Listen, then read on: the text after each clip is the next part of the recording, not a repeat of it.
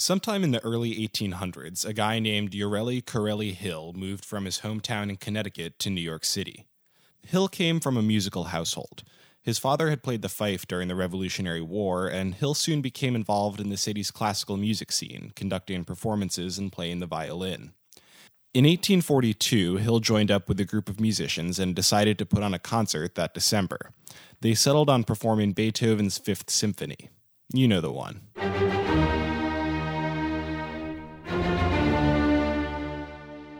And on December 7th, 1842, they put on what would become the first concert of the New York Philharmonic.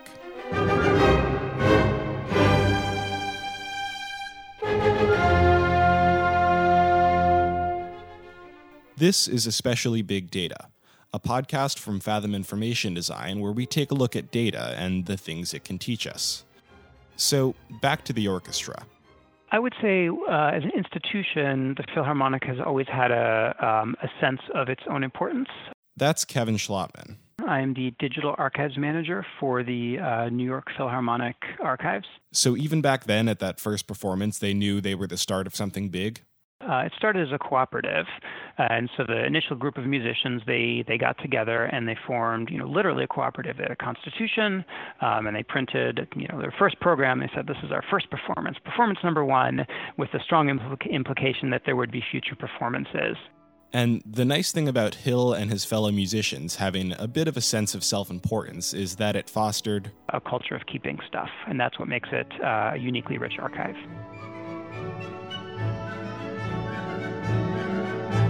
We actually have the Beethoven's Fifth Score that was on the stand on December 7th, 1842. Somehow it is we've managed to keep that thing um, in you know in in the Philharmonic since 1842, and that's really amazing that we have that.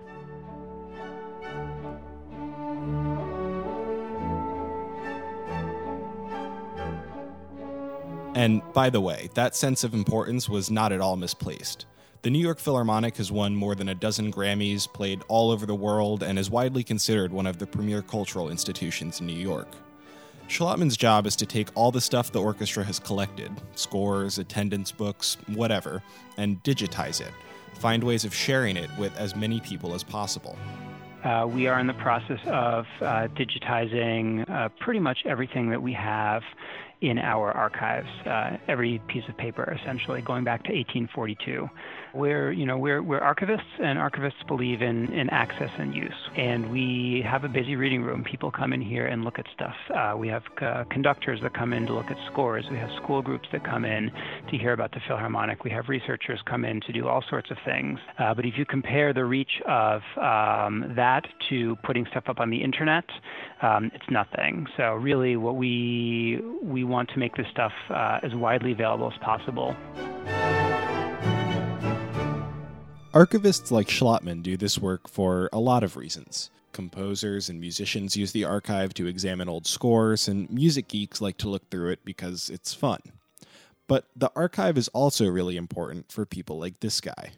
So, my name is Fabien Accominotti, and I'm an assistant professor at the London School of Economics and I study essentially the sociology of elites, status, and culture.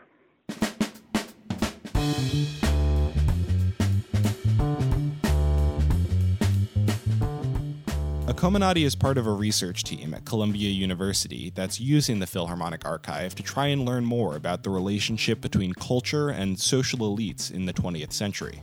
A couple of years after we started the digitization process, some sociologists uh, led by Shamus Khan at Columbia University approached us and said, "We would love to look at your uh, your subscriber information uh, because we have extremely rich, detailed information about everybody who has subscribed to a New York Philharmonic concert dating back to 1842. So, uh, how many uh, how many tickets they bought, where they sat, what their address was." Accominotti and Khan and their team wanted to use that data to figure out, well, who was actually going to see the Philharmonic back in the early 1900s. Essentially, the history of this is that in uh, the Gilded Age, in the late 19th century in the US, you got the emergence of this kind of cultural hierarchy and of this elite culture that serves as a marker for elite status. And the, the common narrative is that This happened through processes of exclusion, as essentially the culture itself and its content became purified of some popular content, so it became this more rarefied uh, corpus of cultural material that um, was yeah purified from references to more working class uh, elements within culture and therefore became this kind of distinctive thing to enjoy.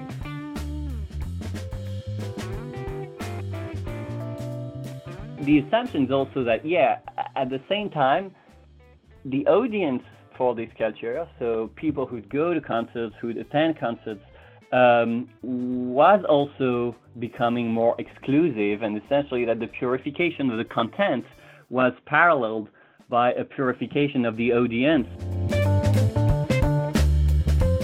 But the problem was the documents that kept track of the Philharmonic subscribers weren't in a great shape to work with. It had been digitized, but it was still just essentially a photograph of a handwritten page of this information. And this isn't like nice, neat, easy handwriting. This is straight up 19th century cursive where all the letters are all. Yeah, suffice to say, it was a pain to work with. See, for research and data analysis, it's often not helpful to just have a picture of some words. Sure, you could go through and read them and manually count or sort things, but if you want to use any computing power to help you, you need to get that information into a format computers can understand and computers understand text and numbers much better than they do images. So, Accominotti and his team organized a small army of Columbia undergrads to manually transcribe the information of every single person who had bought season tickets to the Philharmonic since 1842. It was a pretty, I think at one point we had up to 15 undergrads working uh, uh, uh, simultaneously on the on the project on coding the data. Was pretty intense. Yeah, yeah, yeah, yeah.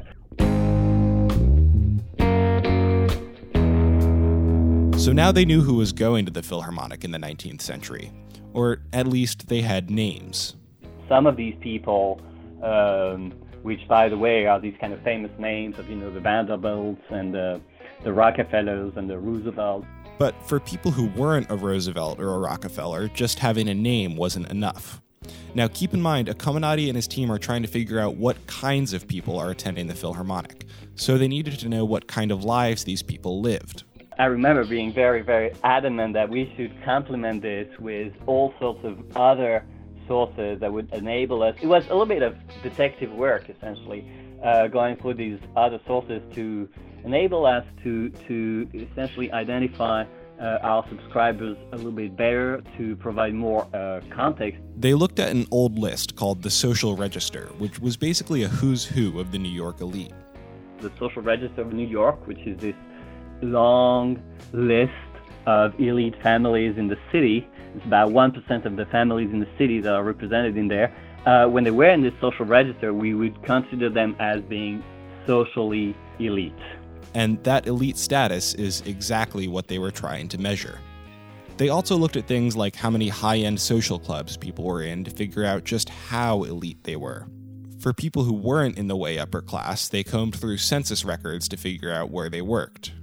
They also looked at the addresses in the city of our subscribers, which uh, the, the Philharmonic kept, kept a, a, record of, obviously, because they wanted to send them their, um, their tickets.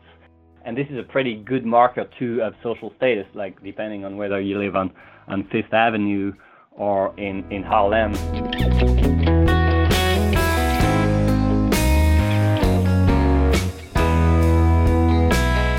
And after looking at all this data and crunching the numbers, Accominotti and his team came to an unexpected result. Unlike what you'd expect, which is this kind of closing up of culture on this little elite, this kind of purification and exclusion uh, and monopolization, if you will, a little bit of, of culture by, by the social elite, what we find is actually an opening up of culture to social strata that are not the elite itself. So, as things like classical music became this sort of status marker, the audience for it actually expanded instead of shrunk. It began to include a new group. These social strata are actually uh, made up of the, the, the kind of growing professional, managerial, and intellectual middle class that was then rising in uh, U.S. cities. And what we kind of argue is that it's the inclusion of this middle class that helped to legitimate the kind of cultural enterprises that were supported and driven by the elite. Accominotti said his research team hasn't looked at other cultural institutions yet, think museums and theaters, but he thinks this would hold true there too, with one exception.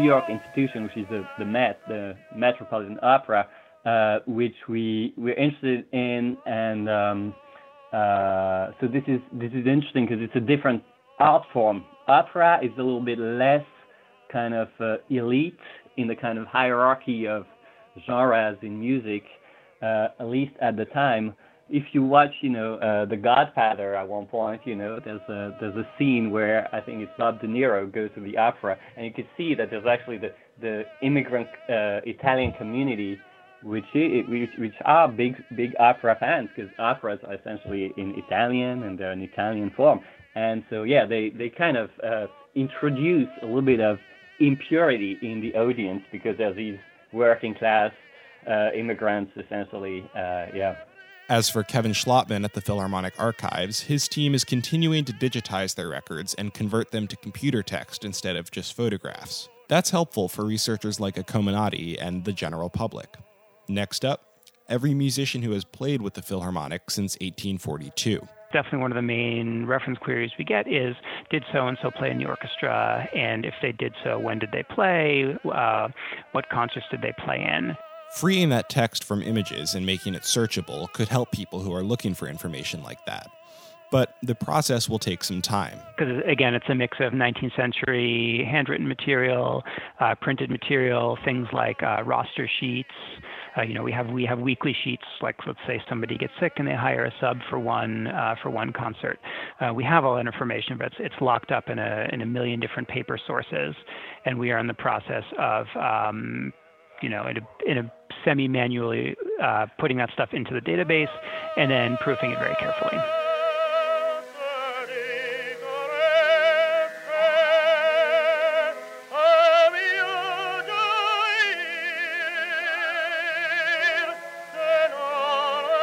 So, what have we learned here? Well, back in the 1800s, when the Philharmonic started keeping all their documents, they probably had no idea that more than a century later it would be used by some social scientists to study a time period that hadn't even happened yet. But the records they accumulated ended up creating this treasure trove of information that all sorts of people have found useful. Um, we have uh, researchers, musicologists who are who are looking at the materials. Uh, we also have musicians, so uh, conductors. They're conducting a piece uh, upcoming uh, next season, and they want to take a look at how Lenny marked it. That Lenny, by the way, is Leonard Bernstein. He wrote the music for West Side Story, among many, many, many other things, and was once the music director for the New York Philharmonic. The real lesson here, I think, is that data exists everywhere, even in places you might not think to look for it. If someone asked you how to quantify social status in the early 20th century, your first thought probably wouldn't have been Philharmonic subscriber records. But by taking this information and bringing it beyond the realm of paper documents or photographs, it's possible to do some really powerful analysis that otherwise might not have been possible. And by the way, if you want to find out more about Accominotti's research, his paper will be published in a forthcoming issue of the American Journal of Sociology. If you want to play with the Philharmonic data yourself, it's available on the New York Philharmonic website. It's CC0 licensed, so people can really do um, whatever they want with it. For example, a digital humanities class from UCLA under Professor Miriam Posner recently took a look at our, uh, our data and did some looking at uh, the frequency of composers that were played in the 19th century. So that's a question that you can easily ask of this data, um, and the data is there. So they asked it, and they found that uh, you know there's an interesting move between French and German composers over the course of the 19th century. And Schlotman's advice for other archives who want to start the process of converting their papers and images into machine readable text? Think carefully about what data you have and what you want to do with it. And frankly, I think that's good advice for anybody.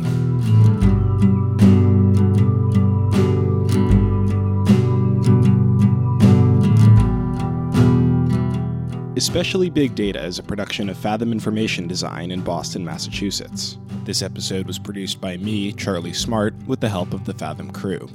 Music for this episode was composed by Beethoven, Strauss, Astrodemo Giorgini, and Silent Partner. For more, you can visit us online at www.fathom.info.